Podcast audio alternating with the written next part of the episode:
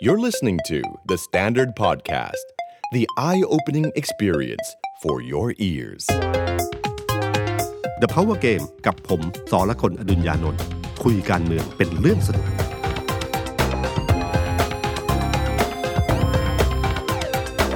สวัสดีครับ ผมสอละคนอดุญญานนท์ สวัสดีครับ ผมออฟพลวัตสงสกุล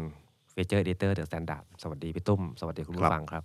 เป็นสัปดาห์ของข่าวเขาเรียกว่าโศกนาฏกรรมใช่ไหมครับ อืม ของเรือหลวงสุโขทัย ครับ อับปางล่มกลางทะเล แล้วก็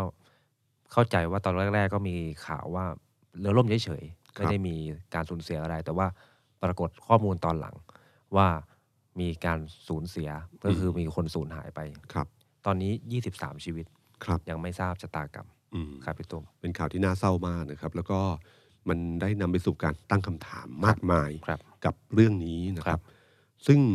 เออพอดีการชี้แจงที่ออกมา ตั้งแต่ช่วงต้นจนถึงตอนนี้เนี่ย ครับ มันไม่ค่อยเป็นเอกภาพมากนัก อืม นะครับ ตอนแรกที่พูดถึงว่าเอ่อว่าชูชีพพอ ตอนหลังก็ชูชีพไม่พอ แล้วก็มีเรื่องต่างๆมากมาย ครับ จริงๆอะเริ่มต้นเรื่องเนี้ยต้องตั้งคำถามว่า ตอนที่เราเกิดเหตุขึ้นมา ผมมาตั้งคำถามอยู่ในใจว่า เอ๊ะคือคือเป็นความรู้สึกของผมนะครับ ครับ อาจจะไม่ใช่ข้อมูลที่ร้อยเปอร์เซ็นแต่เป็นความรู้สึกผมว่าผมไม่เคยได้ยินเรื่องเรือรบเนี่ย ครับ ล่มเพราะคลื่นมาก่อน ครับ ซึ่งอาจจะเกิดขึ้นได้นะครับ แต่บังเอิญไม่ความรู้สึกเรามีความมั่นใจกับ อืม การที่เป็นเรือหลวงหรือเรื่องเรือรบ มันย้อนแย้ง ใหญ่ กับ เ มันย้อนแย้งกับความรู้สึก ใช่ คล้าย ครับ ๆคล้ายๆผมครับผมรู้สึ ค ก รับ ว่าเอ้ยเรือรบเนี่ยมันออกแบบมา ให้รบกันนะ ในกลางทะเล กลางทะเล คือรบกันกลางทะเล ยิงใส่กันเลยฮะ อืม มันน่าจะออกแบบมาให้รองรับความเสียหายแล้วมันดำรงลอยอยู่ได้ คือตามติที่เราเคยได้ยินก็คือว่าเวลามีเรือประมงที่เจอคลื่น ครับ เจออะไรเจอพายุเจอ ครับ อะไรอับปางเนี่ย เรือรบหรือเรือหลวงเนี่ย จะไป เป็น ช่วย จะเข้าไปช่วย ครับ นะครับ เราก็เลยรู้สึกว่า เอ๊ะทำไมมันถึงเกิดเหตุนี้ขึ้นมา ซึ่งแน่นอนที่สุดเอ่อต้องให้ความเป็นธรรมว่ามันมีโอกาส ครับ ว่ามันอาจจะเกิดขึ้นเพราะรั่วเพราะอะไรก็ตามที ครับ ไม่รู้ล่ะ แต่มันก็คือมันเกิดการอับปางขึ้นมาเรียบร้อยแล้ว ครับ นะครับความจริงมันก็ในความรู้สึกของผมถ้าดูจากเอ่อดูจากคลิปตอนที่เกิดขึ้นแรกๆเนี่ ครั ย บ ผมเชื่อว่าเอ่อทหารเรือทั้งหลายที่อยู่บนบนเรือเนี่ยไม่ค่อยไม่ค่อยมีใครคิดว่า จะล่ม จะล่ม ครั ใช่ บ ไหมครับ มันจริงๆ มันเหมือนคล้ายตอนเรือไททานิกอะครับ เรือไททานิก อืม เคยได้ยิน เคยเป็นมีการกล่าวขวัญกันตั้งแต่ก่อนที่จะออกเรือว่า มันจะเหมือนเป็นเรือที่ไม่มีวัน จม ล่มหรือไม่มีวันจม อืม ก็คือมีความเชื่อมั่นระดับนั้นนะค ครั รับบ ก็แต่พอถึงเวลาถึงมันก็เกิดขึ้นนะครับ ครับ แล้วก็ขณะเดียวกันเนี่ย มันไม่ใช่เกิดเหตุเพราะว่าเรือล่มไปแล้ว แล้วมันอยู่ดีกระทันหันล่มลงทันที แล้วก็ลูกเรือทั้งหมดต้องลงทะเลทันที ครับ แต่มันเกิดเหตุขึ้นมาใช้เวลาพอสมควร ครับ แล้วก็มีเรือหลวงอีกลำหนึ่งเนี่ยเข้าไปช่วย ครับ นะครับ เข้าไปช่วย จังหวะที่เข้าไปช่วยนั้นเนี่ยเรือยังไม่ล่ม ใช่ฮะ ซึ่งผมเอ่อในมุมในมุมของที่เรามองเห็นข่าวเห็นอะไรต่างๆเนี่ยเราก็คิดว่าเอ๊ะ อย่างนี้มันไม่น่า จะสูญเสียอไร จะสูญเสียขนาดนี้ได้ใช่ไหมครับ มันน่าจะมีกระบวนการช่วยเหลืออะไรบางอย่าง ที่ที่เห็นความเป็นแหมผมไม่อยากใช้คำว่ามืออาชีพอะแต่ ครับ ผมรู้สึกว่าอย่างเช่นมีครั้งที่เราเห็นภาพคลิปที่ที่เจอผู้ประสบนะฮะก็คือลูกเรือที่ลอยเรือ อ่า เรืออยู่ แล้วก็ให้ให้เชือกลงไป ใช่ใช่ แล้วให้ปีนเรารู้สึกเอ๊ะมันมีอะไรที่ มันใช่หรือเปล่า มั มัน ใช่หรือเปล่า แล้วก็พยายามย้ำว่าจับชูชีพไว้นะ อืม แล้วให้ขายันแล้วก็ดึงดึงคือแบบมันมีอะไรที่มันเป็นมาตรฐานมากกว่านั้นหรือเปล่าอะไรอย่างเงี้ยครับ แล้วก็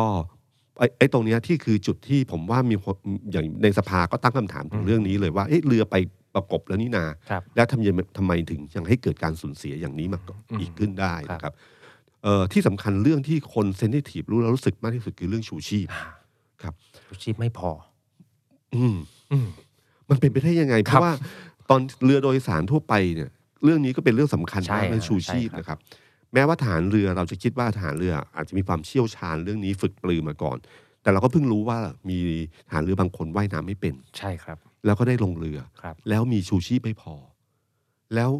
ผมว่าความรู้สึกของคนที่รู้สึกมากก็คือเมื่อเมื่อตอนที่ผู้บัญชาการทหารเรือเนี่ย ครับ ให้สัมภาษณ์เห็นบอกตอนแถลงก็ แถ ดี ลงข่าว แต่พอเริ่มถามเรื่องนี้ปั๊บบอกว่า คือพูดเหมือนกับด้วยตรกกะและเหตุผล แต่เป็นตะในช่วงเวลาบางช่วงเวลามันไม่ใช่ตรกกะและเหตุผลมันใช้ไม่ได้นะครับเพราะความรู้สึกมันมามาก คือการที่บอกว่าการมีเสื้อชูชีพไม่ได้หมายความว่าทุกคนจะสามารถรอดชีวิต อืม ถามว่าจริงไหมจริง ครับ แต่ถามว่า การมีเสื้อเสื้อชูชีพเนี่ย มันปลอดภัยมากกว่าหรือเปล่า อืม มันแน่นอนที่สุดเลยครับ มันแน่นคือผมว่าไม่ต้องทหารเรือ ผมว่าคนทุกคนนะครับ รู้ว่ามีชูชีพมันดีกว่า แล้วก็ถ้าเราอ่านเรื่องราวของคนที่รอดจากเหตุการณ์นี้ขึ้นมา ครับ จะรู้เลยว่าชูชีพมีความสำคัญมาก ใช่ใช่ และบางคนเนี่ยลงไปทีสามเป็นกลุ่มสามสี่คนมีชูชีพแค่สาม อืม อีกคนหนึ่งไม่มี ครับ แล้วต้องผัดกันประคองกันอะไรต่างๆเนี่ย ซึ่งผมรู้สึกว่าเอ๊ะการออกเรือแต่ละครั้ง มันก็เริ่มตั้งย้อนกลับไปสู่แบบเบสิกเริ่มต้นว่า การออกเรือรบแต่ละครั้งเนี่ย คุณมีกะได้การดูแลเรื่องนี้ขนาดไหน อืม ให้ความสำคัญกับความปลอดภัยพื้นฐานหรือเปล่า ครับ เรานั่งเครื่องบินเรื่องชูชีพยังมีการบอกกันล่วงหน้าเลยใช่ไหม มีการเตือนมีการสอนวิธี ครับ ใช้ มีการบอกว่ามันอยู่ใต้ที่นั่ง ครับ คือทหารเรือคงไม่ต้องบอกแต่ขอให้มันมีครบได้ไหมทำไมคิดว่าไม่คิดใน worst case ที่ตที่แย่ที่สุดว่า ถ้าเกิดเรือล่มขึ้นมาจะเป็นอย่างไร อืม เราไม่เห็นในสิ่งเหล่านั้นเลย ครับ นะครับ แล้วก็ผมก็เลยเนี่ยคือสิ่งที่ตั้งคำถามกันอยู่เยอะมาก ครับ แล้วก็ทำให้คนรู้สึกแบบเหมือนกับที่คุณหญิงสุดารัตน์พูดนะครับ ครับ ก็คือว่าระหว่างเรือดำน้ำ อืม กับ อืม กับชูชีพ อะไรสำคัญ โอ้ กว่าอะไร มันเกิดความเชื่อมโยง เชื่อมโยงโดยที่มันไม่ได้เป็นตรรกะและเหตุผลที่ว่า ครับ เออมันคนละสิ่งสองสิ่ง แต่ขณะที่เรากำลังพูดถึงเรื่องของการมีอาวุธที่ใหญ่โตมโหฬารและใช้งบประมาณมหาละมโหฬารเนย ครับ นะครับกับไอ้ชูชีพเล็กๆ ที่มันเป็นเรื่องความปลอดภัยของทหารเรืออ ขั้นพื้นฐานเลย ขั้นพื้นฐานทำไมถึงไม่มีนะครับ อืม แล้วก็ไอ้สิ่งที่เราวิจารณ์กันทั้งที่คนที่วิจารณ์ไม่ใช่เราอย่างเดียว ผมว่าคนทั่วไปอ่ะรู้สึกเรื่องนี้ค่อนข้างเยอะนะค ครั รับบ จากเรื่องเรือล่มอันหนึ่งมันกลายเป็นเรื่องที่ความรู้สึกในเชิง ในเชิงความรู้สึกกับเอ๊ะคนผู้น้อยทหารชั้นผู้น้อยทำไมทำไมขาดการดูแลเช่นนี้ ครับ และยิ่งถ้าเราย้อนไปสู่ข่าวเก่าๆที่เราเคยเห็นการพิปรายไม่วางใจเนี่ย เราจะเห็นข้อบกพร่องจุดเล็ก ๆ ของกองทัพเยอะมากใน ครับ ช่วง 8 ปีที่ผ่านมา อืม มันเหมือนการบริหารงานจากด้วยทหารที่เป็นนายกรัฐมนตรี เป็นรัฐมนตรีว่าการกระทรวงกลาโหมครองอำนาจมาแปดปีเนี่ยมันไม่ได้ทำให้สิ่งเหล่านั้นดีขึ้นเลย มันทำให้เกิดการตั้งคำถามเรื่องเก่าๆ เรื่องไอ้ที่การทุจริตเรื่องเครื่องแบบเรื่องอะไรต่างๆ เรื่องเล็ก แล้วก็ต้องข้อสอบตำรวจรั่วอะไรเต็มไปหๆมดไปไปหมดเลยครับ แล้วก็หรือแม้กระทั่งในเรื่องที่กราดยิงที่โคราช ครับ ก็มาจากเรื่องเรื่อง ทหาร เรื่องรูรั่วเหล่านี้ ใช่ เต็มไป ครับ หมดเลยครับ แล้วเวลาเกิดเรื่องขึ้นมาเนี่ย พอเข้ามีการสอบสวนสืบสวน อยู่ในกองทัพเมื่อไหร่ เรื่องมันจะหายไปเลย ก็จะหายไปเลย มันเหมือนเข้าไปสู่สามเหลี่ยมเบอร์มิวดา ครับ ของสิ่งนั้นหายไปเลย คดีที่มันควรจะเป็นเป็นเรื่องใหญ่ ครับ ปรากฏไม่มีเคยมีคำตอบ ครับ ออกมาอย่างชัดเจนว่าผลการสอบสวนแล้วเป็นยังไง ใช่ครับ ใครผิด ใช่ครับ ถ้าเราดูหนังต่างประเทศเราจะเห็นกระบวนการตรวจสอบสอบสวนแม้กระทั่ง อันหนึ่งที่ผมว่ามันจะขัดแย้งกับมาตรฐานต่างประเทศมากๆคือกับอย่างเช่นกรณีเครื่องบินลบ ครับ ฝึกซ้อมแล้วตก เราจะลักษณะก็ให้เกียรตินักบินผู้เสียชีวิต เชิดชูเป็นวีรบุรุษ แต่ว่า ครับ ถ้าเป็นมาตรฐานจริง ๆ ของต่างประเทศเนี่ยเขาคือการตรวจสอบว่ามันเกิดจากอะไรกันแน่ แต่ถ้าเกิดตรวจสอบพบว่าเกิดจากความบกพร่องของนักบินน่ะโห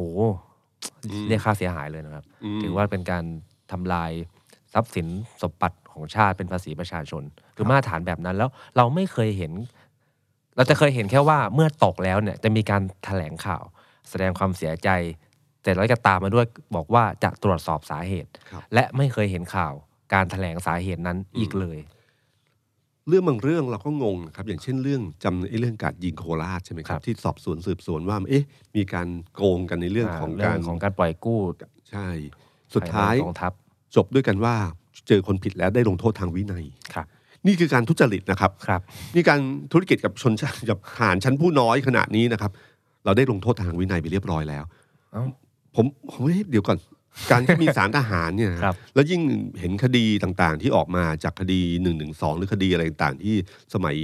เอ่อสมัยที่โดนยึดอำนาจไป แล้วก็มาอยู่ในสารทหารแล้วพอกลับเข้ามาสู่สารปกติ เราจะเห็นความบกพร่องกับสิ่งเหล่านี้เต็มไปหมดเลยนะมันก็เลยตั้งคำถามถึงถึงกระบวนการต่างๆ ภายในอยู่เหมือนกัน ฉะนันคำวิพากษ์วิจารณ์ที่เกิดขึ้นมาเนี่ยเป็นคำวิพากษ์วิจารณ์ไม่ได้เป็นคำวิพากษ์วิจารณ์เพื่อจะซ้ำเติมอะไร ครับ แต่มันนำมาสู่การที่ต้องการให้เกิดการแก้ปัญหาจริง ๆ จัง เพราะว่าบางทีนะครับ การที่เอ่อคนที่คุ้นชินกับสิ่งไหนก็ตามที มองเห็นเรื่องราวต่างๆ เป็นเรื่องปกติ ครับ อย่างเช่น พอเป็นรัฐมนตรีว่าการกระทรวงกลาโหมที่มาจากทหาร เป็นรัฐมนตรีที่มาจากทหารเขาก็ไม่เคยตั้งคำถามเรื่องพลทหารรับใช้ อืม เขารู้สึกว่าเป็นเรื่องปกติธรรมดา อืมอืมอืม เขารู้สึกว่ากระบวนการต่างๆ ที่ที่เรื่องอาหารของทหารเรื่องเบี้ยเลี้ยง ที่ทหารสามารถพลทหารสามารถโยกไปตรงนี้ได้ แล้วก็เบี้ยเลี้ยงเนี่ยคนหนึ่งก็เก็บเงินไปค่าเบี้ยเลี้ยง แต่คุณได้มีสิทธิ์จะไปที่สบายๆขึ้นอะไรเงี้ย ครับ เขารู้สึกว่าเป็น นี่คือ เรื่องปกติ มันเหมือนมันเหมือนคนที่อยู่ในครอบครัวที่พ่อแม่แซงคิวอยู่ประจำอะครับ เรื่องปกติครับ เขาจะรู้สึกว่าการแซงคิวเป็นเรื่องปกติ อืม ในในคนทั่วไปรู้สึกว่าสิ่งเหล่านี้ไม่ปกติ ครับ ฉะนั้นผมรู้สึกว่าเนี่ยครับการวิพากษ์วิจารณ์เหล่านี้มันไม่ได้โดนไม่ได้มีการ ไม่ได้ซ้ำ ปรับ เติม ปรุง อะไร ไม่ได้ซ้ำเติม แต่ต้องการให้ปรับปรุง ครับ แต่ที่ผ่านมามันไม่มีการปรับปรุงเกิดที่ให้ทำให้เราเห็นเลยนะครับ ครับ นั้นการที่พลเอกประยุทธ์ออกมาพูดบอกว่า เหตุการณ์นี้มีการวิพากษ์วิจารณ์ไปเยอะแยะเนี่ย อืม ทั้งที่เป็นเหตุการณ์คนเสียชีวิตนะไม่ใช่เรื่องที่ซ้ำเติม ไม่ใช่เรื่องมาพูดจาให้ร้ายสะให้ร้ายเสียหาย ครับ แล้วก็มีการบอกประเทศไทยเป็นอย่างเงี้ยแล้วอย่าสร้างความเหยียดชังมากไปยุ่งไปทุกผมรู้สึกว่าคนเป็นรัฐมนตรีว่าการกระทรวงกลาโหม เป็นนายกรัฐมนตรี ครับ ควรจะมองเรื่องนี้แล้วจับให้ประเด็นให้ได้ ว่าเรื่องนี้เขาวิพากษ์วิจารณ์ระบบที่เกิดขึ้น แล้วมันมีปัญหาที่เกิดขึ้นจริง ครับ คุณไม่ได้ยอมรับความผิดอะไรเลย และคุณไม่ได้บอกเลยว่าคุณจะแก้ปัญหาเหล่านี้ได้อย่างไร ตรงกันข้ามโยนความผิดมาที่คนคนวิ คนพากษ์วิ วิ จาร จาร ณ์ ณ์ ด้วย ครับ แล้วก็จริงๆพลพลเอกประยุทธ์ ผมว่าครั้งนี้เป็นอีกครั้งหนึ่งที่ผมรู้สึกก็คือว่าท่านเป็นนายรัฐมนตรีท่านเป็นรัฐมนตรีว่าการกระทรวงกลาโหม ครับ เหตุการณ์นี้เกิดขึ้นกับกองทัพเรือ ครับ นะครับ หน่วย มี งาน ผู้ ขึ้น เสีย ตรง ชี ใน วิต สังกัดครับ พลเอกถ้าเป็นนักการเมืองทั่วไปอะหรือคนที่สัมผัสกับความรู้สึกของคนแบบนี้เนี่ยเขาต้องไปเยี่ยม ครับ เขาต้องไปทำอะไรบางอย่างที่เป็นออกแอคชั่นขึ้นมาให้รู้ว่าเราได้ช่วยเหลือเรื่องนี้อย่างจริงจัง ครับ เพราะว่าท่านเป็นรัฐมนตรีว่าการกระทรวงกลาโหม ครับ โดยตรง อืม นะครับปรากฏว่าท่านไปเชียงราย ครับ ไปเยี่ยม คือการจัดลำดับความสำคัญเหล่านี้ครับที่ที่บางทีงงๆอยู่เหมือนกัน อืม การที่หลบเลี่ยงไม่ยอมตอบ แล้วก็ให้คนอื่นรัฐมนตรีช่วยตอบแทนนี่เป็นเรื่องธรรมดาของท่านอยู่แล้ว ครับ ในเรื่องนี้ แต่เรื่องนี้ผมว่ามันเป็นเรื่องกระทบความรู้สึกพลเอกประยุทธ์จับความรู้สึกเรื่องนี้ผิด อืม จับเรื่องนี้ผิด ครับ คิดว่ามันเป็นเรื่องธรรมดาธรรมดาเป็นเรื่องของกองทัพเดี๋ยวก็จบแล้ว อืม แต่เรื่องนี้ผิดเนี่ยเรื่องนี้จับความรู้สึกผิดแน่นอน และผมคิดว่าเรื่องเนี้ยจะมีบานปลายใหญ่โตมากกว่านี้ ครับ ผมเชื่อว่าวันหนึ่งพลทหารที่รอดชีวิตมาเริ่มพูดเริ่มมากขึ้น ชูชีพที่ยอมรับว่าไม่ครบ ก็เพราะว่าพลทหารที่รอดชีวิตมา ใช่ใช่ สัมภาษณ์ กับสื่อ กับสื่อว่าไม่ครบ ครับ มันถึงนำมาสู่การยอมรับ ถ้าไม่มีหลักฐานก็จะ อืม ไม่ยอมรับ ครับ และเรื่องนี้คนที่เป็นรัฐมนตรีว่าการกระทรวงกลาโหมหลีกพ้นความรับผิดชอบไม่ได้เลย อืม นะครับ แล้วก็ฝ่ายค้านก็กรรมธิการก็เรียก พลเอกประยุทธ์ไปชี้แจงซึ่ง ซึ่งคงไม่ไปอยู่ ไม่ แล้ว ไป คงให้รัฐมนตรีช่วยไปอยู่แล้ว อืม นะครับ เราก็ไม่เข้าใจว่าตกลงว่ามีรัฐมนตรีกลาโหมหรือเปล่านะค ครั รับบ ในประเทศไทยนี้ อืม นะฮะที่จะมารับผิดชอบต่อแบบเรื่องราวที่เกิดขึ้น ครั ต่า บ งๆ หรือว่าวันนี้จริงๆแล้วพลเอกประยุทธ์โฟกัสตัวเองอยู่แค่เรื่องเดียว คือเรื่องที่พยายามไม่ให้สัมภาษณ์นักข่าว แต่ตัวเองโฟกัสมากเลย คือเรื่องการเมือง อ่า เรื่องเรื่องตัวเองเลยครับ เพราะว่าจำได้ไหมครับว่าตอนที่กลับจากต่างประเทศ ครับ บอกว่าตอบไลน์จนแบบตาลายอะไรเงี้ยคุณคิดว่าตอบไลน์เรื่องอะไร คุณคิดว่าตอบไลน์เรื่องอะไร มีคนฝากซื้อของมาครับ เออไม่แน่ ครับ เออเรื่องนี้ผมลืมนึกไปเลย ครับ นะครับเออผมก็เลยรู้สึกว่าจริง ๆ แล้วเรื่องเนี้ยพลเอกประยุทธ์เนี่ยคงให้ความสำคัญกับมันสูง เพราะว่ามันเป็นเหมือนกับว่าคลุกคลีการเมืองมาสี่ปีที่ผ่านมา แต่จริง ๆพลเอกประยุทธ์ยังไม่เดยไม่เคยเดินลงมาลุย การเมืองจริง จากการเมืองจริงๆ ครับ พลเอกประยุทธ์ไม่รู้หรอกว่า พลเอกประวิตยต้องรับผิด ๆ เจ ช อ อบ อะไรบ้าง วันนี้แหละ ได้เจอแล้ว ครับ การตัดสินใจตั้งคุณพีรพันธ์เป็นเลขาธิการนายกรัฐมนตรี ครับ คือการประกาศตัวที่ชัดเจนว่าพลเอกประยุทธ์อยู่รวมไทยสร้างชาติแน่ ครับ น ผ อ ม นนะครับ แล้วก็ดึงคุณพีรพันธ์ซึ่งเป็นหัวหน้าพักเนี่ย มาเป็นเลขานายก ครับ ซึ่งตำแหน่งเลขานายกในอดีตเนี่ยเขาเรียกว่านายกน้อยได้เลย อืม นะครับ ฮะ ศักยภาพไปถึงนั้น อืม แต่ที่ผ่านมาพลเอกประยุทธ์เนี่ยไม่ได้ใช้ในเลขาธิการนายกในรูปแบบนี้ อ๋อ ก็เลยดูเหมือนว่าไม่ค่อยสำคัญ แต่จ แต่ ริงๆแล้ว เดิม สำคัญ อะใช่ ครับ สมัยพลเอกเปรมเนี่ยมีคุณประสงค์สุนทริ โอ้ ถ้าจำชื่อเออถ้าใครอยู่จำยุคนั้นได้นะครับเขาได้ชื่อว่านายกน้อย เพราะบัญชาการเรื่องลับๆทั้งหลายเนี่ย อืม เขาเป็นคนจัดการเยอะมากนะครับ แทบบัญชาการเองในบางเรื่องด้วยซ้ำนะค ครั รับ บ ความเป็นนายกน้อยของของคนเป็นเลขเลขาธิการนายกรัฐมนตรีเนี่ยคืออย่าลืมว่า พอเป็นตำแหน่งนี้เนี่ยมันเหมือนกับว่าและหมายความว่าคนที่ยืนอยู่ข้างหลัง คือนายกรัฐมนตรี เสียงทุกเสียงที่พูดไปเรื่องที่เรื่องทุกเรื่องที่พูดไปเนี่ยคือสิ่งนี้นะครับฉะนันเอ่อบารมีตรงนี้มันมีอยู่ มันไม่มีตำแหน่งหน้าที่ที่เป็นตัวอักษรหรอกครับ ครับ ไม่มีอำนาจที่เป็นตัวอักษร แต่มันมีบารมี อืม ที่มีรังสีโผ อ่า ล่อยู่ ซึ่งผ ฉะ มนั้ว่าอั น นนี้สำคัญ ใช่ ถ้าใช้เป็นนะครับ ก็คือการที่สามารถเส สยายปีกได้เลยนะฮะ อืม เพราะใช้แทนตำแหน่งนายกรัฐมนตรีได้ ครับ นะครับ ในเรื่องลับๆที่ไม่มีเอกสาร อ๋อ ที่สามารถพูดได้เฉยๆอะไรอย่างเงี้ย อืม แล้วก็ตั้งคุณวีรพันธ์ขึ้นมาเป็นเลขาธิการนายกรัฐมนตรีนะค ครั รับ บ ก็เป็นการขับเคลื่อนที่เป็นบทหมายที่สำคัญสำหรับพรรคนี้ เพราะพรรคนี้ค่อนข้างงงๆมานาน ครับ นะครับ งง คือเปิดตัวหรืออะไรก็ตามทีอ่ะคนก็เริ่มรู้สึกว่าเอ๊ะ เอ๊ะ ไหวหรือเปล่านะครับ ไหวหรือเปล่านะ เพราะตอนเริ่มต้นเนี่ยเหมือนดูจะยิ่งใหญ่ โอ้ยิ่งใหญ่ นะครับมีกลุ่มนู้นกลุ่มนี้เข้ามา ครับ นะครับพลังประชารัฐมีคุณกลุ่มคุณสุชาติชม อ่าก ลิน ประกาศ เข้ามา ตัวเลยว่าจะไป จะไปแน่นอน ครับ แล้วก็บอกมีสสประมาสิบสองสิบสามคน ครับ นะครับ ล่าสุดปรากฏว่านับไปนับมาไม่ถึง คนบางคนที่แบบมั่นใจอ่ะคือต้องยอมรับคุณสุชาติเหมือนกับคลุกคลีกับการเมืองท้องถิ่นมานาน ครับ แต่การเมืองระดับชาติเนี่ยไม่นาน อืม อาจจะไม่เข้าใจเรื่องนี้เท่าไหร่ นะ นะ ค ค รั รับ บ คนที่มั่นใจอย่างเช่นคุณสุชาติใช่ไหมคุณสุชาติอุตสาหะใช่ไหม ใช่ครัเพบชรบุรี เพชรบุรี แล้วก็เมืองการอีกคนหนึ่งเนี่ย ที่มั่นใจมั่นใจ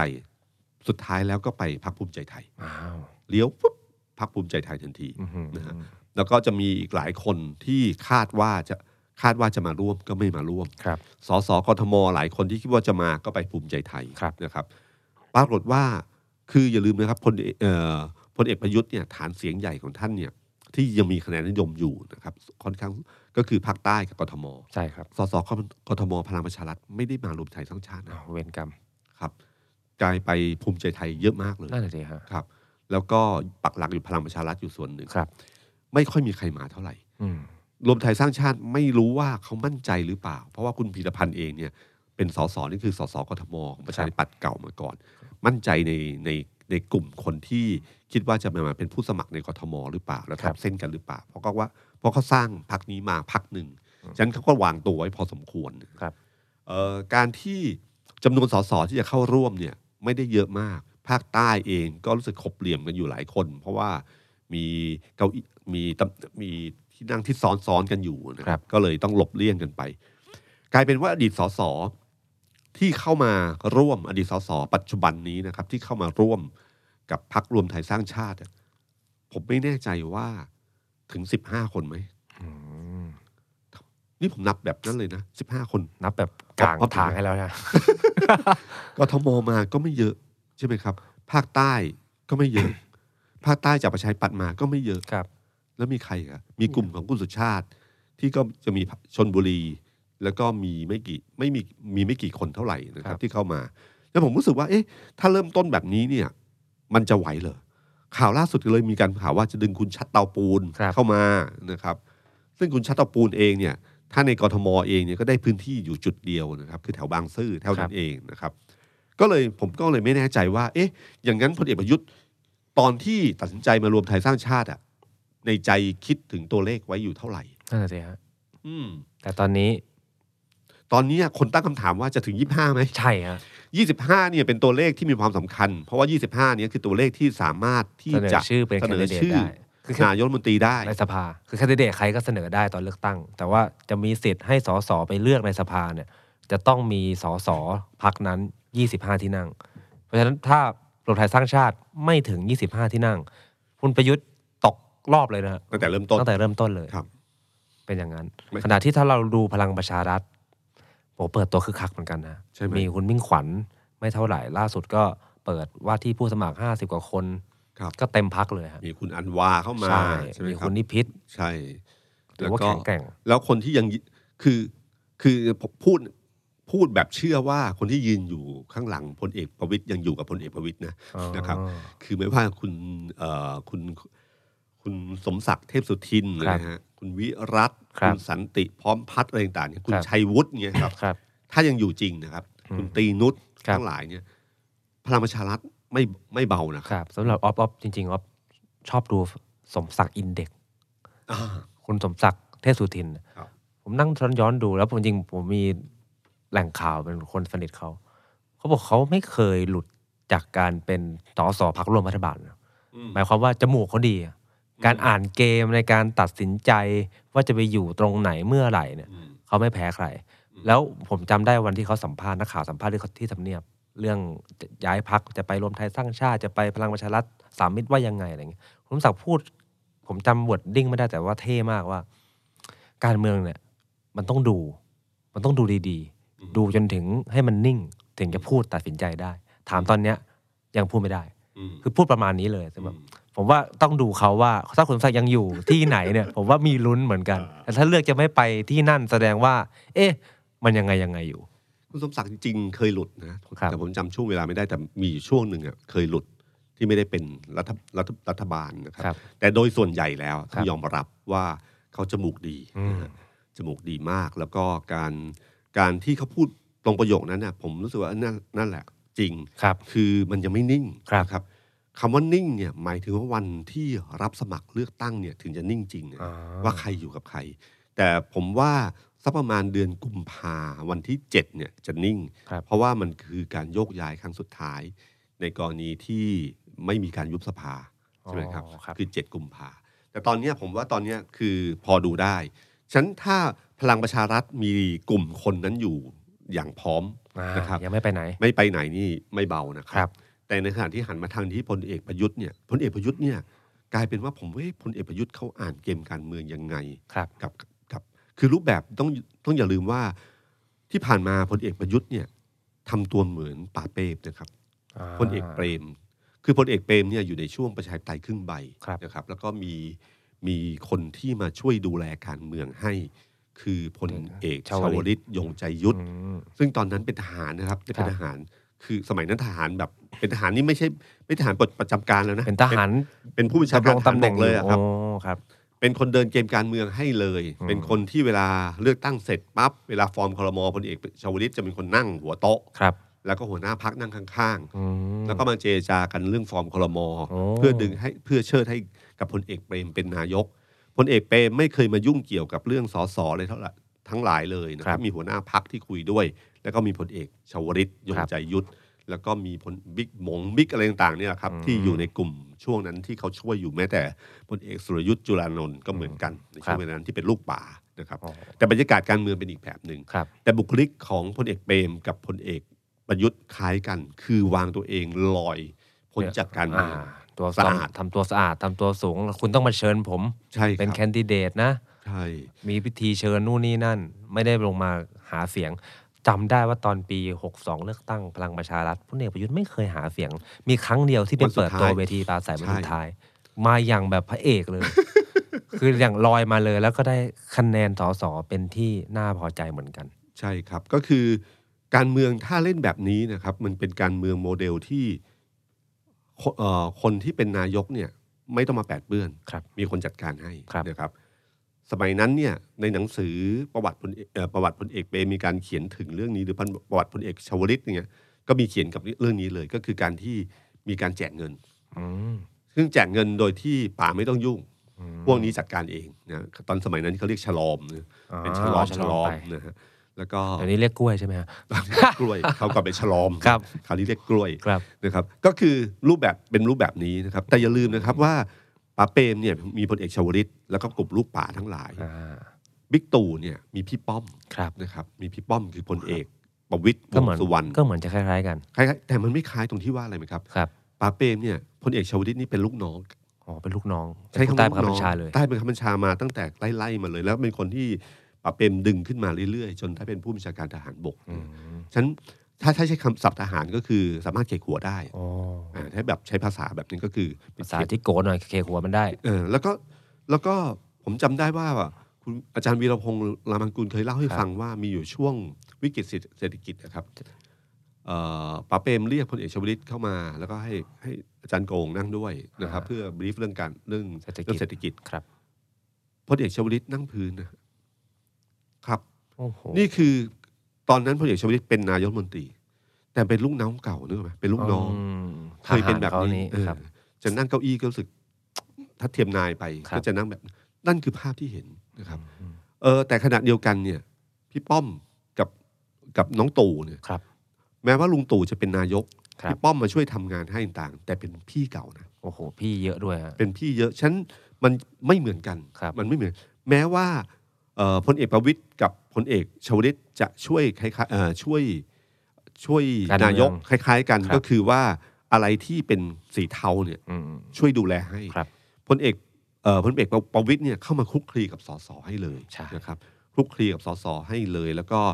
แล้วก็มีลูกล่อลูกชน อืม มีวิธีการการใช้ได้ต่างๆ หลายอย่างเนี่ยจัดการให้ ครับ นะครับพลเอกประยุทธ์ไม่ต้อง ไม่ ยุ่ ต้องทำอะไร ไม่ต้องช่วย ครับ ไม่ต้องทำอะไร ลอยไปเฉยๆ รอร นะ อ ครับ ไป พลเอกชวลิตเนี่ยนะครับที่ตอนที่เป็นผู้บัญชาการทหารบกอยู่เนี่ยนะครับ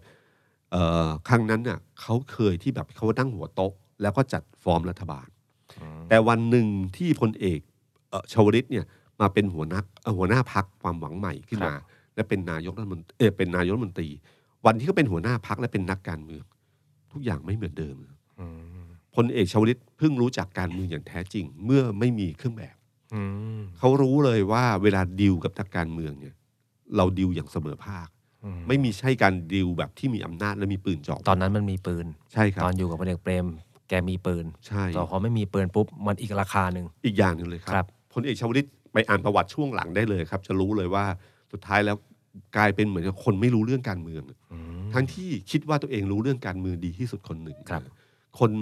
คนที่เคยนั่งคุยและต่อรองกับแก สมัยก่อนคือคนที่มาขอเก้าอี้จากแก ครับ เออจะเป็นรัฐเอ่อรัฐมนตรีคนไหนพลเอกชวลิตมีส่วนในการกำหนดเยอะมาก ครับ นะครับ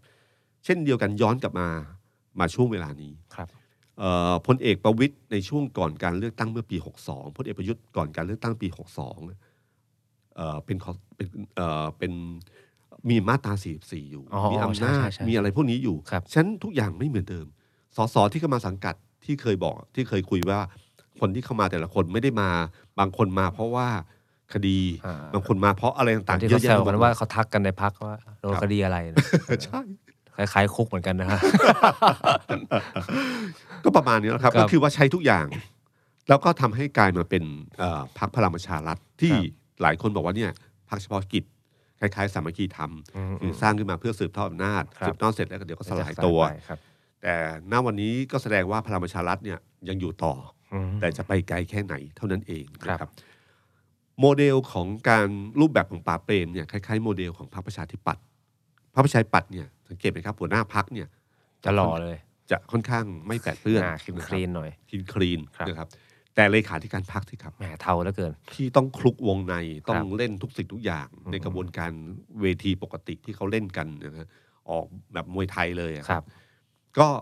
ตอนสมัยคุณชวนหลีกภัยเลขาธิการพักคือพลตรีสนั่น ครับ ขจรประสาน ผมจำทุก ใช่ ค ไห น ม สนั่นได้ ครับ ก็จะสีเทาๆหน่อย ครับ แล้วก็ทางพอคุณอภิสิทธิ์เวชชาชีวะมาเลขาธิการพักก็คือ คุ คุณ ณ สุเทพ สุเทพเทือกสุบรรณ ครับ คุณสุเทพคุณสนั่นทำทุกอย่างให้ อืม นะครับ ป้อนขึ้นมาข้างบนนะครับฉะนันพอพอเป็นลักษณะนั้นขึ้นมาเนี่ยมันก็ทำให้บุคลิกของพรรคการเมืองเนี่ยหัวหน้าหัวหน้าพักพูดอะไรก็ได้ แต่เลขาธิการพักจะเป็นฝ่ายจัดการ อืม นะอีกรูปแบบหนึ่งอะไรก็ไม่รู้นะครับ วันนี้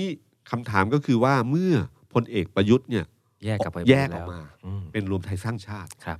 ใครเป็นพี่ป้อมให้กับพลเอกประยุทธ์ ใครเป็นพลเอกชาวลิตคนใครเป็นพี่ป้อมใช่ไหมใครทำหน้าที่จัดการความ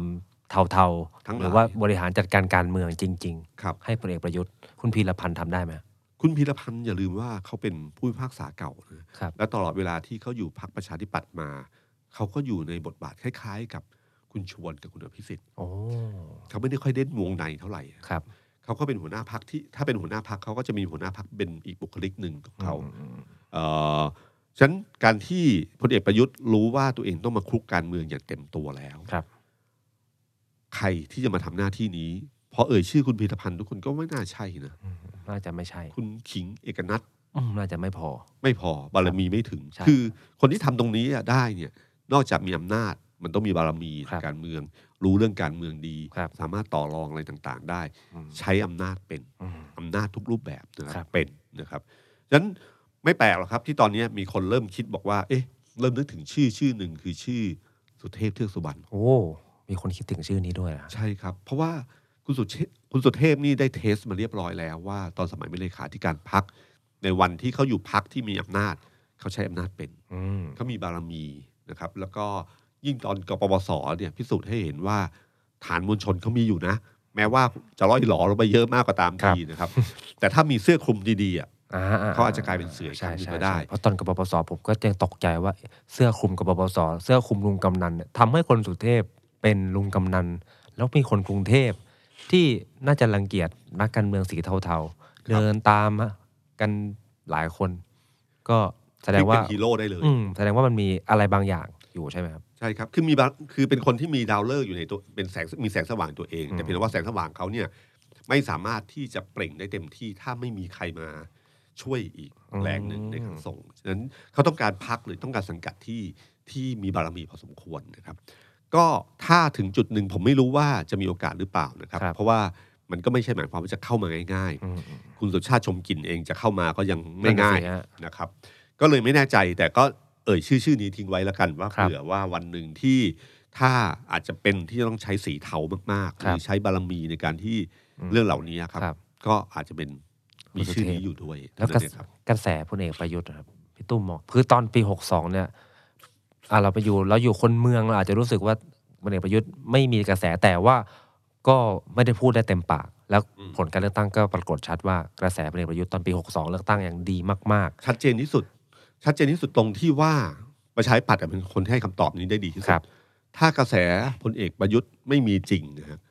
อย่าลืมว่าวันนั้นน่ะถ้าคุณอยู่ในกลุ่มที่ไม่เอาคุณทักษิณในกรทมต้องเลือกประชาธิปัตย์แต่ปรากฏว่าเทคะแนนทั้งหมดไปที่พลังประชารัฐ ๆ อ่า ภาคใต้ก็เช่นเดียวกัน ครับ ภาคใต้เนี่ยพลังประชารัฐไม่น่าจะมีโอกาสเลย ถ้ากระแสพลเอก ประยุท พล ธ์ เอกประยุทธ์ไม่ ไม่ดี มา จริง เอ่อเลือกความสงบจบที่ลุงตู่ ครับ นะครับณวินาทีนั้นเนี่ยต้องยอมรับว่าพลเอกประยุทธ์มีกระแสจริง ครับ นะครับ แต่กระแสนั้นเมื่อเทียบกับวันนี้ ผมไม่แน่ใจ ๆนั่นน่ะสิฮะ ผมอะเพิ่งดูเดี่ยว เดี่ยวเดี่ยว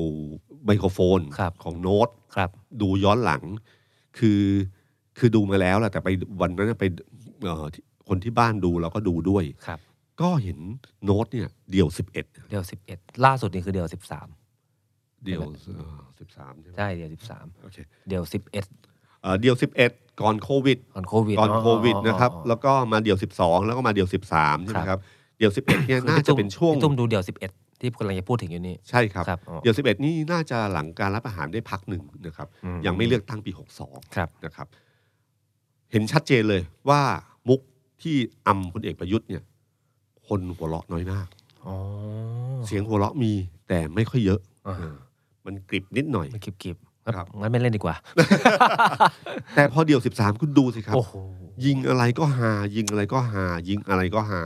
ผมรู้สึกนี่คือกระแสที่ชัดเจนสำหรับผมนะ อืม ผมบังเอิญไปดูมา เฮ้ยผมนั่งดู เอ๊ะทำไมมุกนี้ถึงไม่คนไม่หัวเราะเลย ครับ เสียงหัวเราะที่ซาวที่เข้ามาเนี่ย มันเบาบางมาก มันแปลว่าช่วงเวลานั้นเนี่ยกระแสนิยมพลเอกประยุทธ์เนี่ยมีจริง อื นะฮะ ม แต่วันนี้หลังจากที่ดูเดี่ยว 13 คุณจะรู้เลยว่า โอ้โห โอ้โห อำพลเอกประยุทธ์ยาวยาวเหยียดและฮาตลอดทุกช็อตนะครับ เสียงตอบรับดีมาก นั่นคือกระแสที่เห็นชัดเจนว่าเออกระแสความนิยมพลเอกประยุทธ์เป็นอย่างไรบ้าง ครับผม นะครับ ผมเพิ่งคุยกับอาจารย์สุขุม เรื่อง ครั พ บ ลเอกประยุทธ์แต่ผมชอบคุยกับอาจารย์สุขุมว่าท่านเป็นที่ปรึกษาพลเอกเปรมด้านการเมือง ครับ ผมชอบเทียบกันพลเอกเปรมกับพลเอกประยุทธ์เป็นยังไงอาจารย์สุขุมบอกว่าตอนพลเอกเปรมเนี่ย คนเบื่อท่านก็เลยบอกว่าพอแล้ว แต่กระแสกระแสพลเอกเปรมมันคือคนเบื่อ แต่แค่บอกคนพลเอกประยุทธ์เนี่ยแกใช้คำว่า คนเกลียด มันเป็นกระแสของความเกลียด ไม่ใช่แค่เบื่อ อืม รู้สึกว่ามันจะแตกต่างกัน ระหว่างผู้นำทหารสองคนนี้ คือคือบุคลิกของแต่ละคนเนี่ยมีผลนะครับ ครับ อย่างเช่น บุคลิกของพลเอ่อของคุณทักษิณเองเนี่ยตอนช่วงเป็นนายกบุคลิกพลเอ่อของคุณทักษิณเนี่ยมันมีบุคลิกที่ทำให้คนส่วนหนึ่งเนี่ยใช้คำว่าหมั่นไส้เอ่อบุคลิกของพลเอกเปรมเมื่อเทียบกับพลเอกประยุทธ์คนละเรื่องนะครับ ค พ รับ ลเอกเปรมพูดน้อย อ๋อ สุภาพ ครับ มีความสุภาพสูง คือคนไทยอะชอบประมาณนี้ ใช่ครับ นะครับ แล้วก็แต่พลเอกประยุทธ์เนี่ยเป็นอีกแบบหนึ่งจะค่อนข้างมีท่าทีที่ใช้คำว่าก้าวร้าว ครับ คำพูดดุความอะไรต่างๆเนี่ยเวลาพลิกอารมณ์จากคนที่เคยชอบ มันพลิกกลับเนี่ยมันจะไม่ใช่มันไม่ใช่เบื่ออ อืม มันจะไปมากกว่านั้น ครับ มันจะจากบวกมันจะเป็นลบ อืม จะไม่ใช่เป็นศูนย์ ครับ นะฮะของปาเปรมเนี่ยประมาณศูนย์ มันบวกเป็นศูนย์อ๋อ ครับก็นี่คือมันไปถอยเลยอะ ครับ พลิกจากขั้วหนึ่งไปขั้วหนึ่งเลย ครับ นะครับซึ่งกระแสตรงเนี้ยน่ากลัว นั่นน่ะสิฮะ น่ากลัว แล้วก็ยิ่งสั่งสมไปเรื่อยๆอ่ะน่ากลัวนะฮะพักเพราะพักรวมไทยสร้างชาติที่พลเอกเอ่อพลเอกประยุทธ์เนี่ยเข้ามาตอนนี้เนะครับ ผมว่ามันมีความเป็นพักเฉพาะกิจอย่างชัดเจนมาก ครับครับ เดิมเนี่ยเราคิดว่าพักทหารทหารเนี่ยจะมีพักเฉพาะกิจเพียงแค่พัก พัก เดียว เดียว คือพลังประชารัฐ ครับ เอ่อพอสอนนี้มีสองพัก อืม นะครับพลังประชารัฐก็หลายคนก็มองว่าก็เฉพาะกิจพอสมควรนะ ค ค รั รั บบ กับ รวมไทยสร้างชาติ อืม รวมไทยสร้างชาติเป็นพรรคที่เกิดขึ้นมาเนี่ยต้องใช้คำว่าทำเพื่อคนคนเดียวนะ โอ้ แม้ว่าจะอ้างอะไรก็ตามที ครับ สุดท้ายแล้วก็คือต้องการ ชัดเจนเลย ดึงพลเอกประยุทธ์มาเป็นนายกรัฐมนตรี ครับ มารองรับเอ่อพลเอกประยุทธ์ในการเป็นนายกรัฐมนตรีแม้ว่าจะมีอายุเพียงแค่ 2 ปี อืม ก็ยังเอา ครับ ครับ ซึ่งการการนักวิเคราะห์การเมืองหลาย ๆ คนที่อาจจะวิเคราะห์ในแง่ร้ายนิดหนึ่งเขาเขามองนะครับพี่ตุ้มว่าสองปีข้างหน้าสมมติถ้าพลเอกประยุทธ์เป็นนายกต่อ มีคนยื่นให้วินิจฉัยใหม่แน่นอนนะ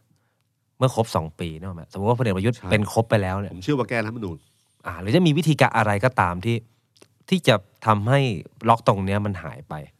พลเอกประยุทธ์จะใช้เงื่อนไขเนี้ย ผมว่าในการเจรจากับคนคือในในบนโต๊ะอาหารแบบเงียบๆไม่ได้พูดนะฮะ ครับ ก็คือเรื่องเนี้ยครับ หรือเสหรือใครก็ตามที ก็บอกว่าไอ้สองปีอ่ะมันคือรัฐมันคือรัฐธรรมนูญนี้ แล้วก็ผมเชื่อว่าพอถ้าสมมติว่ารวบรวมตัวเลข แล้วสามารถเป็นนายกรัฐมนตรีได้อีกครั้งหนึ่ง ครับ นะฮะอาจจะมีการเสนอแก้รัฐธรรมนูญ เขาจะแก้รัฐธรรมนูญก็พ่วงเรื่องนี้เข้าไปด้วยนะครับ เพราะว่าอ้างความชอบธรรมได้ว่า รัฐธรรมนูญรัฐธรรมนูญฉบับต่างๆ ที่ผ่านมา ไม่เคยกำหนดระยะเวลาแปด ใช่ ปี ใช่ใช่คือเรื่องนี้จริงๆมันคุยกันมันจะคุยกันหลายมิติมาก ผมว่าตอนที่มีประเด็นเรื่องเนี้ยผมฟังอาจารย์วรเจตน์ภาคีรัตน์แล้วอาจารย์วรเจตน์ให้ข้อคิดที่ดีอย่างหนึ่งแต่แม้ข้อคิดที่ดีนั้นน่ะมันจะไปเข้าทางพลเอกประยุทธ์ก็ตามก็คือ จริง ๆ แล้วการกำหนดวาระแปดปีเนี่ยมันไม่เคยมี ครับ จริงๆมันเป็นมรดกคณะรัฐประหาร อืม การรัฐประหารปี 2549 เพิ่งมาเขียนในรัฐธรรมนูญปี 50 และถ้าอาจารย์ประเจตน์บอกว่าถ้าในกฎหมายระบบรัฐสภา การเมืองแบบรัฐสภาทั่วโลก ไม่มีการกำหนดอายุ อืม นายกรัฐมนตรี ครับ เยอรมันเมเคิลเป็น 10 กว่าปี อืม คุณจะเห็นนายกดัง ๆ ของประเทศยุโรปเนี่ยที่มาจากระบบรัฐสภาเนี่ยเป็นเกิน 8 ปีกันหมด อันนี้มันเป็นโมเดลของสหรัฐ ครับ ที่ประธานาธิบดีมีอำนาจสูงกว่านายกรัฐมนตรี อะไรแบบนี้ที่คือหลักการเมืองที่อาจารย์โรเจตเขามั่นคงในหลักวิชาการว่า แม้ว่ามันจะไปเข้าทางการเมืองของพลเอกประยุทธ์ก็ตาม ครับ ครับ ผมว่าประเด็นนี้แหละครับ คือประเด็นที่น่าจะมีการถกเถียงกัน อืม แล้วก็เป็นทางของพลเอกประยุทธ์ที่จะยื่นแก้รัฐธรรมนูญนะฮะหรือพรรครวมไทยสร้างชาติแก้รัฐธรรมนูญ ครับ เพราะว่าหลักการเหตุผลผมบอกว่าหลักการเหตุผลมันมีมันมีเหตุผล มี ได้ ครับ มันไม่ใช่เป็นเรื่องที่ไม่มีเหตุผลเลย แต่บังเอิญมันไปเข้าทางพลเอกประยุทธ์เท่านั้นเองนะค ครั รับบ แต่ถ้าโดยหลักการทั่วไปอ่ะการแก้รัฐธรรมนูญหรือการร่างรัฐธรรมนูญใหม่นะครับ ก็เรื่องนี้อาจจะตกไปก็ได้เรื่องแปดเปียจจะไม่มีก็ได้นะครับนั่นคือทางออก อืม แต่มันพูดไม่ได้ อ่า พูดต่อสาธารณะไม่ได้ อืม แต่รับหลังพูดได้ ก็ว่านี่คือเกมต่อไป ครับ มาอยู่กับเราเถอะนะครับ อืม ก็คือประเด็นนี้แหละครับก็คือว่าเอ่อพอพอรวมไทยสร้างชาติณวันนี้ข้อจำกัดโดยภายใต้รัฐธรรมนูญฉบับเนี้ก็คือพลเอกประยุทธ์ที่ชูเป็นนายกเนี่ยอยู่ได้นานเพียงแค่ 2 ปีเท่านั้นเองนะ ค ค รั รั บบ แล้วก็ตั้งคำถามต่อว่าเอ๊ะแล้วอย่างจากนั้นจะเป็นใครใช่ไหมครับ นั่นแหละดิฮะ การการที่จะได้เป็นเสนอชื่อนายกอะต้องได้ 25 คน ครับ นะครับ มันแปลกไหมครับพลเอกประยุทธ์สละเรือมา แล้วมาอยู่พักใหม่ แต่พักนี้เป็นโดนตั้งคำถามจากทุกคนว่าจะได้ถึง 25 25ไหม ซึ่ง 25 มันเป็นน่าเป็นจุดผ่านของของคนที่เป็นเอ่อถ้าลงเลือกตั้งหน้าก็เป็นอดีตนายกรัฐมนตรีที่กำลังคิดว่าจะสืบจะต่อจะเป็นต่อเนะฮะมันต้องไปไกลกว่านั้น ใช่ใช่ มันต้องพูดถึงหลักร้อย ครับ ใช่ไหมครับ ขณะที่คุณคิดดูนะครับ ตอนนี้เวลานับเริ่มนับหนึ่งอะ อ่า แต่ละพักนับยังไงบ้างนะค ครั รับ บ เพื่อไทยอ่ะที่พูดคำว่าแลนสไลด์แลนสไลด์ ครับ ผมว่าวันเนี้ยเริ่มนับเราไม่ได้ให้ราคาเยอะเกินไป ครับ ผมว่าเริ่มนับ 120 ได้ อืม คือตอนนี้มีเสียงร้อยกว่าด้วยกระแสต่างๆเนี่ยร้อยยี่สิบ โดน เริ่ม ดูดไปบ้าง ครับ เริ่มนับนับหนึ่งที่ร้อยยี่สิบได้ อ่าเส้นชัย ว่าจะไปต่อ เส้นชัย กไ ประมาณ เท่ไห 250 ครับ เขานับที่ 120 เริ่มต้นนับ เริ่ ได้ มที่ต้น ร้อยยี่สิบ 120 เลย อืม ภูมิใจไทยเนี่ย อันนี้แบบเวลาบอกพอเริ่มนับนี่มันต้องตัวเลขต่ำนิดหนึ่ง ครับผม ภูมิใจไทยอ่ะผมเชื่อว่าด้วยศักยภาพด้วยตัวเลขด้วยสสที่ประกาศรายชื่อมา นับเริ่มต้นที่ 60 ได้ โอ้โห นับหนึ่งที่ 60 อื ได้ มนับหนึ่งได้หกสิบเป้าก็คือประมาณร้อย ร้อยร้อยยี่สิบ ครับ ประมาณนี้ได้ อืม เอ่อประชาธิปัตย์เนี่ยเริ่มนับหนึ่งต่อให้เอ่อต่อให้มีกระแสแย่ๆไงก็ตามที ผมว่าประชาธิปัตย์นับไปมาก็อยู่ที่ 30 อืม นับหนึ่งที่ 30 ได้ ครับ ครับเอ่อพลังประชารัฐ แม้พลเอกประยุทธ์ออกไปเนี่ย ครับ นับเริ่มต้นที่ 30 หรือ 40 ยังได้ ยังได้ ถ้าดูถ้าคนที่ยืนอยู่ข้างหลังไม่ ยังไม่ ย้าพรรคนะ เปลี่ยนไป เออ ครับ ยังมีคุณหลักดิ์เทพสุทินยังมี มีสันติพร้อมพับ แสน มีวิรัต อยู่ อะไรอย่าง มี เงี้ยควิรับ รัตอยู่ ผมว่านับได้สี่สิบ หรือแม้แต่ก้าวไกลนะครับเป็นพรรคกระแส โอ้โห เพราะว่าพรรคกระแสเนี่ยก้าวไกลเริ่มนับที่ 30 ได้นะ ครับ นับหนึ่งที่ ครับ 30 แต่รวมไทยสร้างชาติ อืมเริ่ม เริ่ ที่ ม ไหน นับหนึ่งที่เท่าไหร่ ที่หนึ่งเลยไหมฮะ คงใจ ใจร้ายไป ผมว่าผมว่าให้นับประมาณนับเริ่มนับหนึ่งได้ที่สิบอะครับ อืม ที่สิบเท่านั้นเอง นับหนึ่งที่สิบ ครับ แล้วจะไปถึงยี่ห้าในขณะที่ศักยภาพของพลเอกประยุทธ์เวลาที่กระโดดมาอยู่อีกเรือเรือลำหนึ่งแล้วตัวเองจะเป็นนายกรัฐมนตรีต่อ ครับ มันต้องไปถึงเป็นร้อยถึงจะสมศักดิ์ศรี อืม ในขณะเดียวกันเนี่ย ก็มีนักวิเคราะห์เยอะมากว่าจริงๆอ่ะเป้าหมายของเขาอยู่ที่ยี่สิบ ยี่ ห้า สิบห้าพอ คือได้ยี่ห้าเสนอชื่อเป็นนายก ครับ และใช้อะไรไม่รู้อื่น อื ๆ ม อีกมากมายเนี่ย ครับ ที่จะทำให้เกิดการรวมตัวของกลุ่มพักร่วมรัฐบาลปัจจุบันเนี่ย ครับ แล้วให้ได้เกินสัก 200 200 นิด ครับ ๆ แล้วก็รวมตัวสวเข้ามา ใช่ เสนอชื่อนายกรัฐมนตรี ครับ ได้นายกเสร็จ แล้วช่วงเวลาจะตั้งรัฐบาลจะตั้งรัฐบาลอยู่ประมันเดือนหนึ่ง ครับ ก็ใช้ศักยภาพต่างๆ สร้าง อ่า ฟาร์มงูเห่าดูดเข้ามาปุ๊บ ครับ เพื่อให้ตัวเองเสียงสภาผู้แทนราษฎรเนี่ยตัวเอง เกิ เกิน250น250ครับ นั่นคือการวิพากษ์วิจารณ์จากคนอื่นๆ ครับ แต่ผมก็รู้สึกว่าเอ้ยพลเอกประยุทธ์ไม่น่าคิดอย่างนั้นนะด้วยด้วยศักยภาพของพลเอกประยุทธ์ และเป็นนายกรัฐมนตรียาวนานถึง 8 ปีอะ ครับ ถ้าคิดตั้งพรรคการเมืองขึ้นมา แล้วคิดจะเริ่มต้นเนี่ยเป้าหมายในใจต้องไม่ใช่อย่างนี้แน่ อืม ๆแต่ถามแต่แต่แต่แต่ตอบรับตรงว่า ผมก็นึกไม่ออก ครับ ว่าท่านจะใช้ทางไหน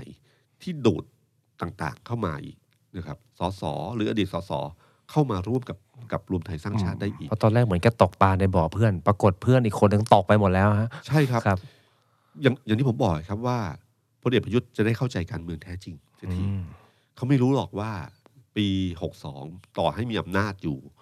มาตรา44 อยู่ในมืออะไรก็ตามทีพลเอกประวิทย์ได้ใช้ศักยภาพอะไรบ้าง อืม ที่ทำให้ทุกคนมารวมตัวอยู่ที่พลังประชารัฐ ครับ ในวันนั้น อืม วันนี้พลเอกประยุทธ์จะรู้แล้วนะครับ มันไม่ใช่เรื่องง่าย ครับ ไม่ใช่เจรจาคิดว่ามาอยู่กับผม แล้วใช้บารมีผม อืม แล้วคุณต้องพึ่งพาผม อย่าลืมนะครับสสที่เด็ด ๆ ทุกคนเนี่ยมีแสงสว่างในตัวเองทั้งนั้นนะ ค ค รั รับ บ การเจรจาต่อรองต้องเจรจาอีกภาษาหนึ่ง อืม นะฮะเอ่อพลเอกประยุทธ์เนี่ยที่ผ่านมาแทบจะไม่ได้คลุกคลีกับสสเลย ใช่ครับ นะครับ นี่คือปัญหาใหญ่ของพลเอกประยุทธ์ตอนที่อยู่รวมไทยสร้างชาติ เพราะว่าหนึ่งผมว่าทัศนคติของพลเอกประยุทธ์ต่อสสไม่ดี อ่า คิดกับสสคล้ายๆ กับพลเอกสุจินดาคราประยูน อืมแล้ว พูด ครับ ถึงสส อืม ครับ คือเขาจะมองสสว่าเอ่อนักการเมืองทั้งหลายเนี่ยเป็นคนที่แบบเทาๆไม่อะไรเงี้ย อืม แบบเนี้ยครับ คิดแบบนั้นแหละครับ ครับ ก็เลยทำให้ท่าทีภาษาท่าทางที่ อ่า ออกมาครับ เหมือนคนละชั้น ครับอ่าแบ่งชนชั้นชัดเจนครับมัน ชั ชั ด ด เจ เจ น น มากครับ ซึ่งตรงเนี้ยนักการเมืองทั่วไปไม่ค่อยชอบ อืม ภูมิใจไทยมีเสน่ห์มากก็คือว่า หัวหน้าพักแกนนำพักทั้งหลายเนี่ย พูดภาษาเดียวกับสส ครับ เข้าใจมีความเป็นกันเองมากกว่า ครับ มากกว่าเพื่อไทยด้วยซ้ ครับ ำอ่าอันเนี้ยคือบรรยากาศที่ดีของภูมิใจไทย ครับ เรื่องที่สองก็คือเรื่องของมนุษยสัมพันธ์ ครับ พลเอกประยุทธ์เนี่ยมีปัญหา เรื่องนี้ค่อนข้างสูงมาก ครับ นะครับ นั่นคือเรื่องที่ทำให้ผมว่านักการเมืองหลายคนเนี่ย ถ้าเขามีช้อยเลือกเนี่ยเขาก็ไม่จำเป็นที่ต้องมาที่นี่ อืม ไปอยู่อย่างที่ผมบอกอะอยู่พลังประชารัฐง่ายกว่าด้วย ครับ ซ้ำนะครับ เพราะว่าสามารถเลี้ยวซ้ายเลี้ยวขวาได้ ฮะ และเวลาต่อรองกับพลเอกประยุทธ์ในฐานะของอีกพักหนึ่งเนี่ย เผลอๆไพ่เหนือกว่า ถูกต้อง ครับ อยู่พักตัวเองอ่ะเป็นเหมือนพลทหาร ครับ ครับจะสั่งอะไรก็ได้ จะเอาอะไรก็ได้ คุณมีหน้าที่ปฏิบัติตามเท่านั้นนะครับ อืม เรื่องที่สามเนี่ยครับคือพลเอกประยุทธ์เนี่ยจะกล้าที่จะลงมือนำอย่างเต็มตัวหรือเปล่า นั่นแหละดีฮะ ถ้ายังใช้วิธีการลอยๆ แบบตอนสมัยอยู่พลังประชารัฐนะฮะ น่า แล้วก็มาหาเสียงวันสุดท้ายแบบแบบนั้นนะค อื รับ ม แบบนั้นน่ะเหนื่อย ครับ นะฮะถ้าขึ้นเวทีปราศัยแล้วไม่ยอมขึ้นเนี่ยเหนื่อย นั่นแหละดีฮะ จะมาโชว์ตัวโบกมือทีนึงแล้วเดินลง เห นื่อย ยากมากเลย ครับ นะครับ แล้วก็พลเอกประยุทธ์กล้าที่จะลุยโคลนการเมืองหรือเปล่า อืม กล้าที่จะใช้อำนาจบารมีต่างๆ ที่ที่มีอยู่หรือเปล่า ครับ กล้าไหมกล้าไห ห ม รือใช้เป็นไหมด้วยซ้ ใช้เป็นไหมและกล้าไหมด้วย ำครับ เพราะว่าพลเอกประวิตยกล้า อืม พลเอกประวิตยกล้า แล้วสิ่งที่ทำมาเนี่ย ผมว่าวันสักเลือกตั้งเสร็จเนี่ย คงจะเข้าใจพลเอกประวิตยมากขึ้น ครับ แล้วอาจจะไปขอโทษพี่ ไม่ นึกว่ามันเหนื่อยขนาดนี้อะนะครับ ครับ แล้วก็ผมว่าตรงเนี้ยตอนจังหวะนี้นะครับพลเอกประยุทธ์เนี่ยจะต้องช่วงสามเดือนที่เหลือเนี่ยครับจะเป็นช่วงเวลาของการเรียนรู้การเมืองอย่างแท้จริงนะครับ นี่คือวิชาสำคัญที่พลเอกประยุทธ์ไม่เคยคิดมาก่อนว่ามันเป็นอย่างนี้ มันยากลำบากขนาดนี้นะฮะมีคนบอกว่าพลเอกประยุทธ์ เนี่ยคล้ายๆนะครับเขาบอกคล้ายๆโรนัลโดนะค โร รับ นลโดคริสเตียโนโรนลโด ครับ ค คือในช่วงบอลโลกครั้งนี้ช่วงหลังช่วงปลาย ครับ คือคือหมากตาสุดท้ายของคนเนี่ยสำคัญมากนะครับ อืม การกำหนดหมากสุดท้ายแบบไหน แบบเมสซี่เมสซี่นี่โอเคบังเอิญบังเอิญได้เป็นแชมป์โลกนะครับ อไม่ใช่บังเอิญฝีมือด้วยอะแต่แต่บุคลิกหรือวิธีการอะไรต่างๆของเขาเนี่ยเขาสามารถทำให้เขาขึ้นมาอย่างเป็นแบบนี้ได้ อ่า ดีนะครับ ได้ครับ แต่ขณะเดียวกันโรนัลโดนี่อีกแบบหนึ่งนะค ครั รับ บพอด้วยความอีโก้ด้วยความอหังการด้วยท่าทีต่างๆเนี่ยทำให้ความรู้สึกของคนต่อโรนัลโดเนี่ย เปลี่ยนไป ช่วงท้ายๆเปลี่ยนไป ครับ เยอะมากนะครับผมไม่รู้ว่ามีคนวิจารณ์บอกพลเอกประยุทธ์เนี่ยคล้ายๆโรนัลโดมากเลย ซึ่งตอนะ จ ครับ โรนลโดร้องไห้นะ คือเคยคิดว่าสนามเลือกตั้งเอ้ยคือสนามบอลโลกเนี่ยคือสนามที่จะโชว์ฝีมือ ครับ แล้วสามารถย้ายสังกัดได้ไปสังกัดดีๆ ได้เลย ครับ กลายเป็นซุปเปอร์สตาร์ที่ใครอยากได้เหมือนเดิม ครับ แต่กลายมาเป็นตัวสำรอง ครับ นะครับหัวเป็นหัวหน้าทีมที่ลงสนามในฐานะตัวสำรองในนัดท้าย ครับ ๆนะครับ แล้วก็จบลงอย่างไม่ค่อยสวยมากนะครับ นะครับ แบบนี้แหละครับที่ผมว่าพลเอกประยุทธ์อาจจะต้องดูเป็นต้นแบบนิดนึงว่าระวัง ถ้ายังยืนหยัดในแบบเดิม ในช่วงเวลาที่เปลี่ยนไป สถานการณ์ที่เปลี่ยนไป วันเวลาที่เปลี่ยนไป และยังคิดว่าจะทำตัวเหมือนเดิม มันก็จะจบแบบนี้นะครับ แล้วก็อยากจะจบด้วยเรื่องนี้ครับ เป็น ครับ เรื่องเป็นเรื่องโจ๊กเรื่องหนึ่งผมเคยได้ยินมานานแล้วครับ คือเป็นเรื่องของคนคือมันมีเรื่องของคนสี่คนบนเครื่องบินนะฮะ ครับ มีกัปตันเครื่องบินคนหนึ่งนะครับ รูปร่างทุมทวมๆอ้วนๆนิดหนึ่งนะครับ ก็เครื่องบินก็เครื่องยนต์ เครื่องยนต์หนึ่งดับนะครับ อืม ก็เครื่องบินก็ดับเครื่องหนึ่งก็ถ้าล่อนลงก็ได้ อ่า แต่ก็มีความเสี่ยงอยู่ อ่า นะครับ ก็มีคุณลุงคนหนึ่งก็ตัดสินใจสละเรือสละเครื่องบินนะครับ อืม ก็บนเครื่องเนี่ยมีสี่คนคนหนึ่งเป็นกัปตัน กัปตันก็ยืนยันว่าจะขับเครื่องบินลำนี้ต่อไป ครับ อีกสามคนเนี่ยคิดว่าจะโดด ครับ คนหนึ่งคุณลุงคนหนึ่งก็ฟ้าชูชีพแล้วบอกว่าเออแล้วก็บอกว่าไปก่อนนะพี่แล้วก็โดดลง ครับ นะฮะคุณคุณอาคนที่สองอยู่กับเด็กน้อยคนหนึ่งเด็กผู้หญิง ครับ แล้วก็บอกว่าอาอยู่ใช้ชีวิตอยู่ในโลกนี้มานานแล้ว ก็ลมชูชีพเหลืออีกอันเดียวนะฮะก็ให้เด็กผู้หญิงไปเถอะ ครับ คือเด็กผู้หญิงก็บอกว่าไม่เป็นไรหรอกร่มชูชีพยังพอสำหรับเราสองคน เพราะว่าที่คุณลุงคว้าไปนั่นน่ะเป็นกระเป๋านักเรียนของหนูค่ะ สวัสดีครับ สวัสดีครับ The Standard Podcast เปิดหูเปิดตา เปิดใจ เปิดโลก